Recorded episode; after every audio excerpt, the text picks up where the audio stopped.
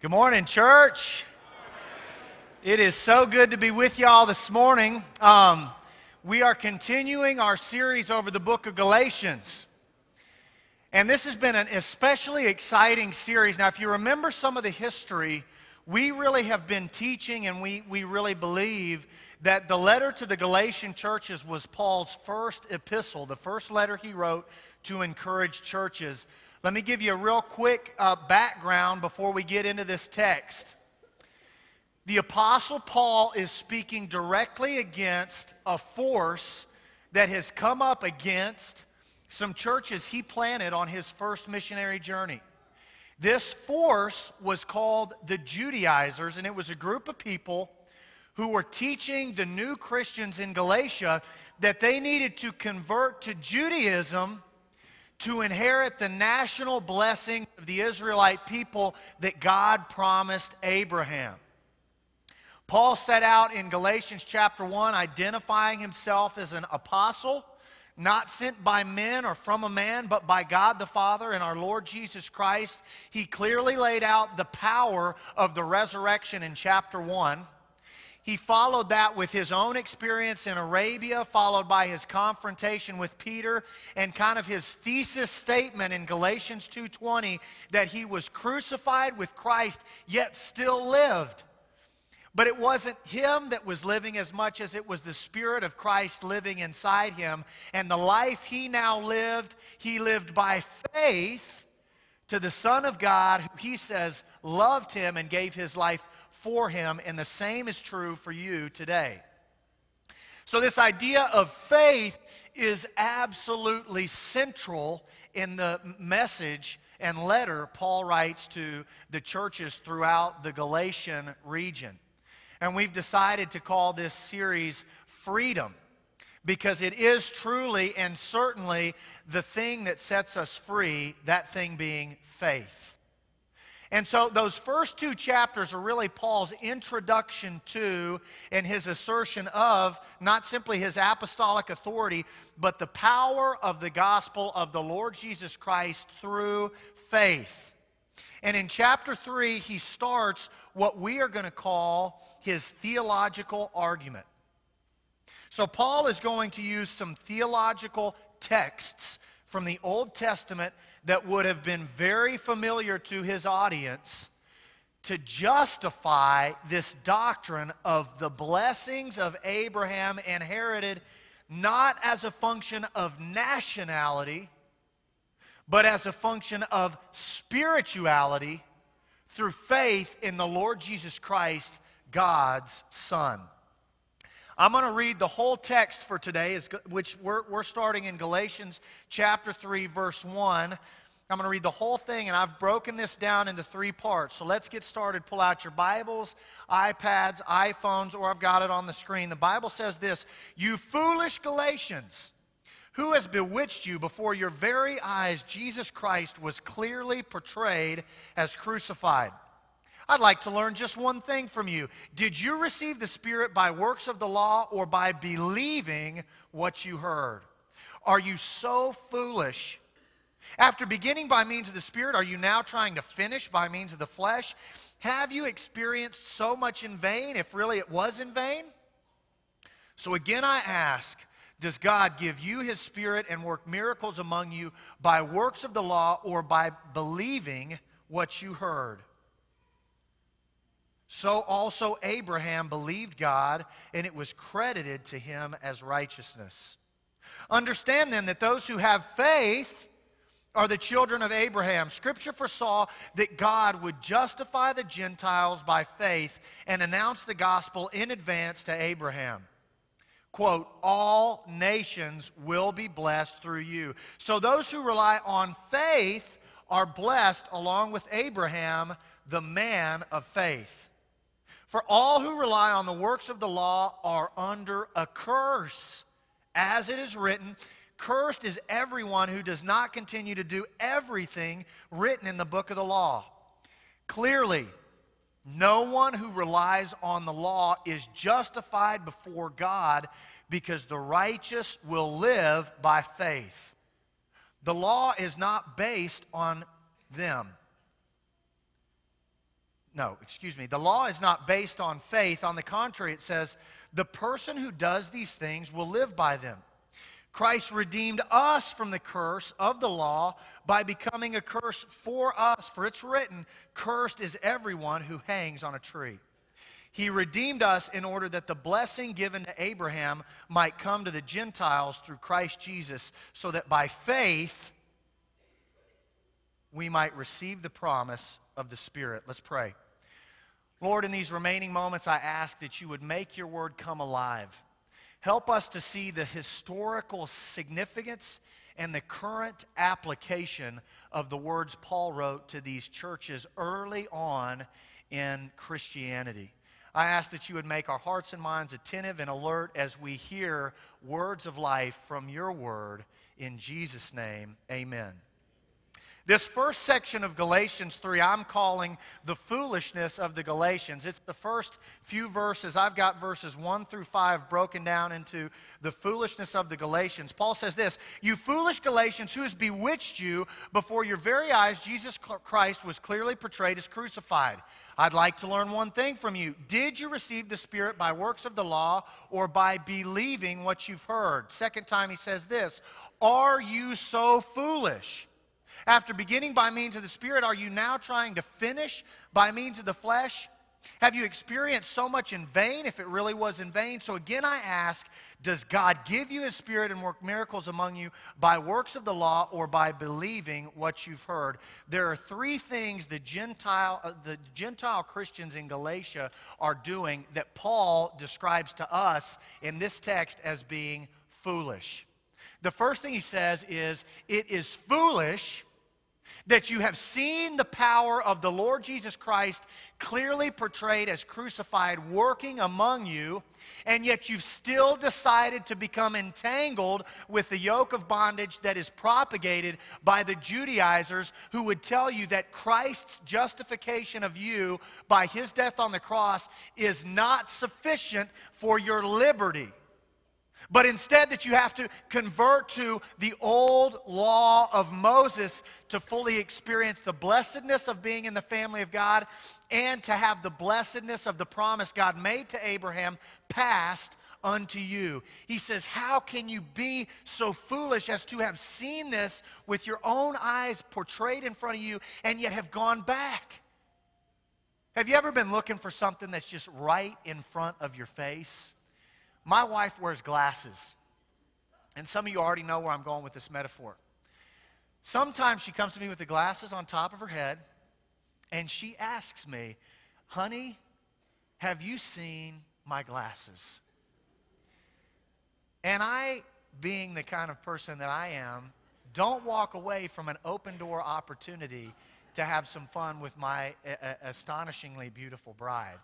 And I'm like, no, babe, I, am not exactly sure where the glasses could be. Teehee. You might check in the playroom, which has got like 10 million things in it, and would take hours to find tiny glasses amongst all the kids' stuff.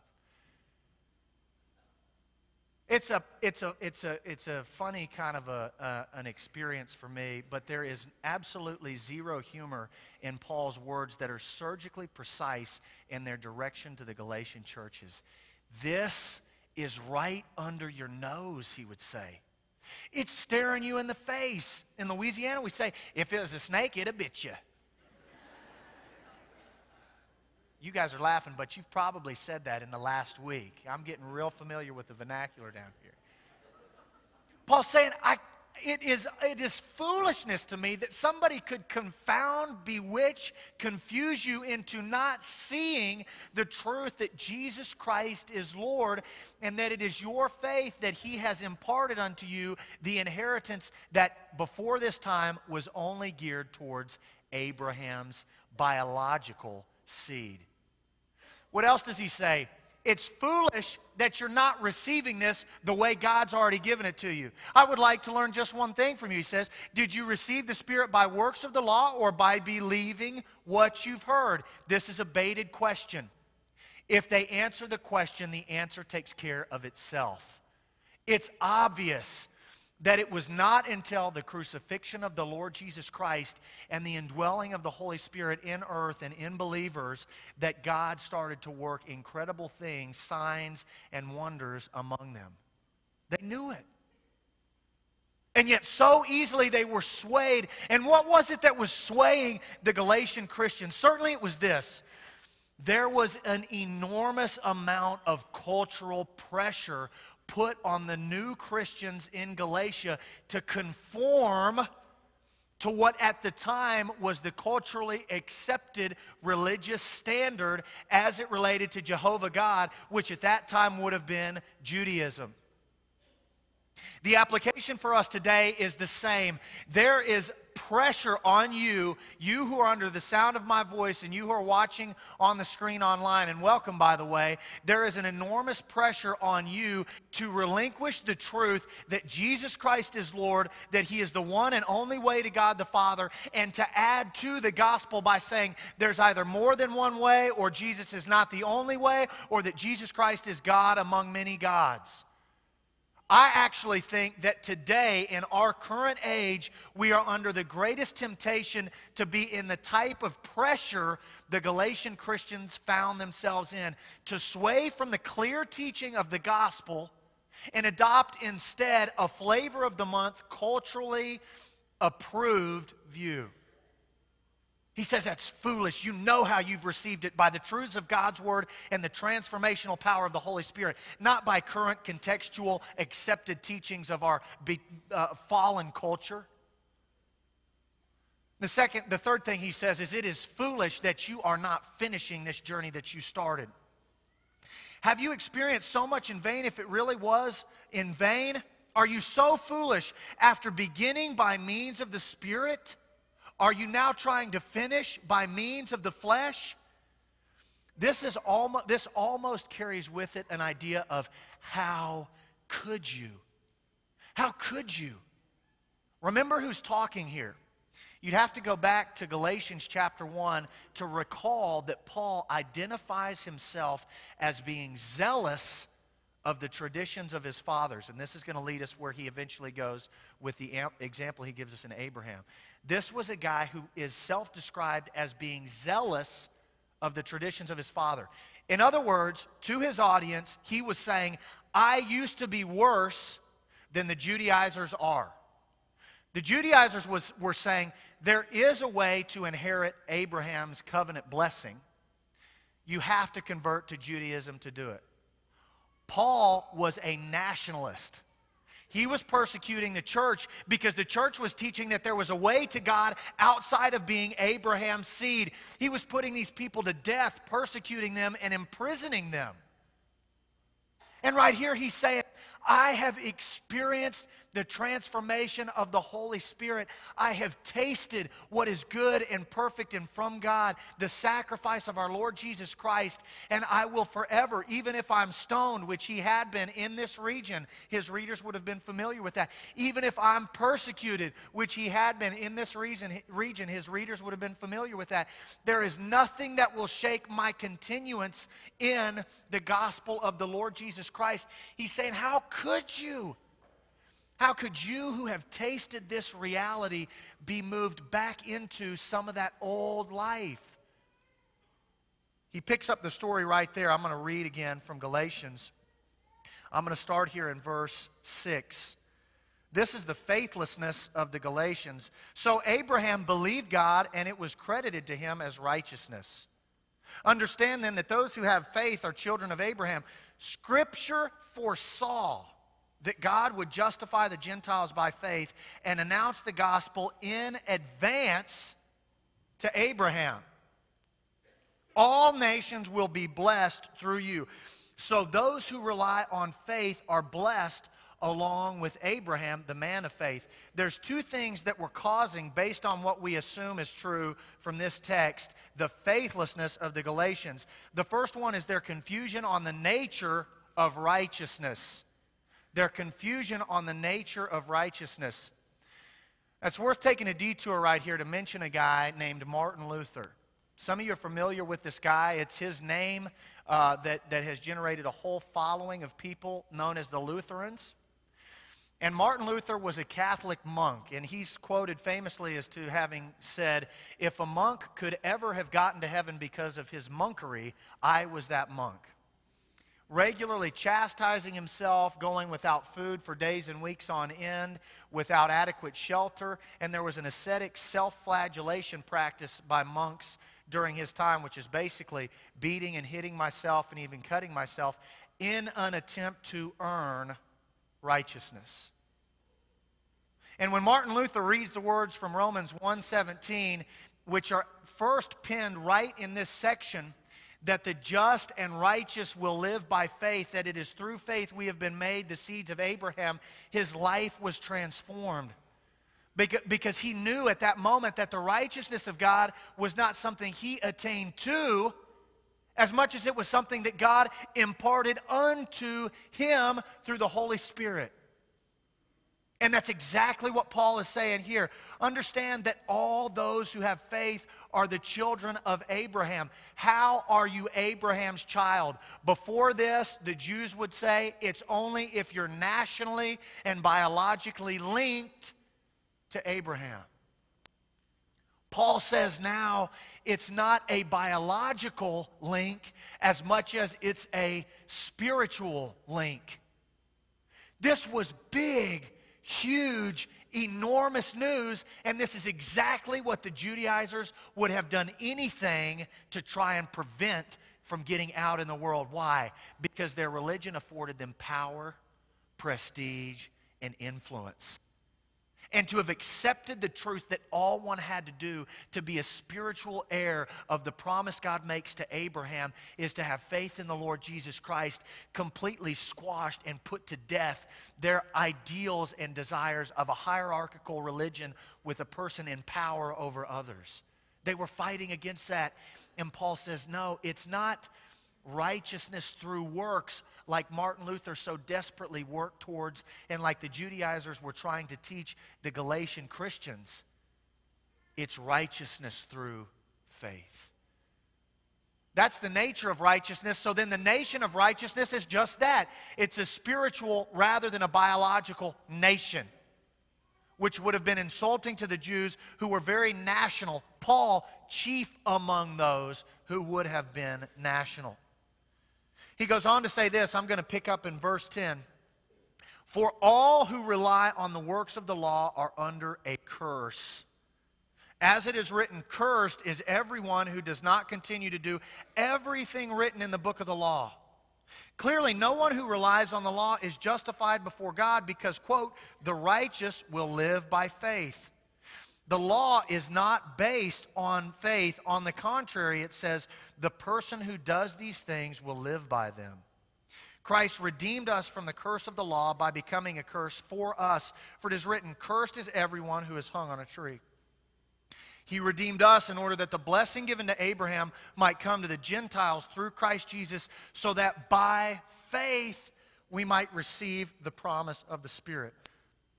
This is where Paul's theology starts to get deep. Okay? He's alluded to this a couple of times, namely that the gospel was given to Abraham in advance. This is actually found in Genesis 15. I'm going to start reading in verse 1, Genesis 15 1. After this, the Lord came to Abram in a vision. Don't be af- afraid, Abram. I am your shield, your very great reward. But Abram said, Sovereign Lord, what can I give? What can you give me since I remain childless, and the one who will inherit my estate is Eliezer of Damascus. Abram said, You've given me no children, so a servant in my household will be my heir. Then the word of the Lord came to him This man will not be your heir, but a son who is your own flesh and blood will be your heir. He took him outside and said, Look up at the sky and count the stars, if indeed you can count them. Then he said to Abram, So shall your offspring be. Here it is in verse 6, and this is what Paul is referring to. Abram believed the Lord, and it was credited to him as righteousness. This is to what Paul is referring. He's using the Judaizers' best argument against them. In other words, he's saying, So you say you're of Abraham's seed, huh? and they would have enthusiastically said, That's exactly what we're saying. And he's saying, Well, if that's true what you're saying, then let me remind you of the words God spoke to Abram about his trust and faith in God as it related to the promise God made him. And Paul would have quoted, Abram believed God, and it was counted to him as righteousness. And they would have sat open mouthed and wide eyed at the wisdom and reality of Paul's words. Certainly, this is what prompts Jesus to teach to the Pharisees that you're like whitewashed tombs. Outside you look clean, but inside you're dead and decaying. I'm reminded of the parable of the rich young ruler who comes up to Jesus and says, Jesus, what is it that I have to do to be righteous? And Jesus names a couple of laws in the Old Covenant. And he says, All of these I've done from my birth. And Jesus says, Now take what you've got, sell it, and give it to the poor. And the rich young ruler sh- hangs his head in shame, turns around, and walks away. It's the same issue. On the outside, I feel like I'm doing something good and worthwhile that helps me lay my head on my pillow at night and sleep. But, friend, I want to tell you out there it is not about what you do that gets you to heaven. There is somebody under the sound of my voice today that is basing their getting to heaven on their works. That people would say, I'm a good old boy, or this guy would give you the shirt off his back, or he wouldn't hurt a fly. And that's great, and that's awesome if that's you. But that's not what's going to get you into heaven. Maybe you're on the other end of the continuum and you would say, I feel like reverse. I feel like outside is death and decay and addiction and sin and debauchery. And I've got really good news for you. All of those things through the Lord Jesus Christ can be washed white as snow. Amen. Amen. Because, friend, it's not about what you do, it's about what God has done for us through the Lord Jesus Christ. In this last section of Scripture, the folly of the Galatians apparently is that they are drawn towards living under a curse. Let me give you a little more Old Testament theology here. Paul alludes to a curse, okay? in verse 10 For all who rely on the works of the law are under a curse, as it is written, Cursed is everyone who does not continue to do everything written in the book of the law. There are two functions the law serves. Okay? One we're familiar with, and that is that the law is designed to show us our sin sick nature. It's designed such that when we try and adhere to it, we fail and fall short. But it's not that the law, in and of itself, at that moment curses somebody. It's clear in the Old Testament, God set up a sacrificial system and indeed even established a day of atonement whereby people's sins could be forgiven in accordance with the old law. So, why at this moment in time is Paul saying, if you're living under the old law, you're cursed? I'm going to tell you why. Because the moment the Lord Jesus Christ came to this earth, lived a perfect, sinless life, and died despite the fact that he was innocent and was buried for three days and rose again, at that moment, it is only the sacrifice of the Lord Jesus Christ that can make atonement between man and between God. Which means that if I'm trying to live in accordance with the old law, there now is no atoning sacrifice other than my faith in the Lord Jesus Christ, because it is Him upon whom God placed our sin and substituted our curse so that we could be out from under the curse and live dead to sin, dead to the consequences of sin. This is what uh, Paul tells the Galatians in Galatians 2:20, I am crucified with Christ. I'm dead to the old law, the old ways and the consequences of sin, and now I live. And I understand that it's not I who am still living, but it's the power of Christ in me. And so what do I do now? It's not as though Paul would espouse faith only without works that follow a faith-filled life. He says, Now I live by faith. And in the Hebrew, there is no word for faith outside of faithfulness. I live by faithfulness to the Son of God who loved me and gave himself for me. What he's telling the Judaizers is if you are trying to get people to convert to that old law, you're killing them because there is no sacrifice for them outside the Lord Jesus Christ. Deuteronomy 27 26 says this Cursed is anyone who does not uphold the words of this law by carrying them out, then all the people shall say, Amen. Next chapter, Deuteronomy 28 15 through 20, the Bible says, However, if you do not obey the Lord your God and do not carefully follow all his commands and decrees I'm giving you today, all these curses will come upon you and overtake you. You'll be cursed in the city and cursed in the country. Your basket and your kneading trough will be cursed.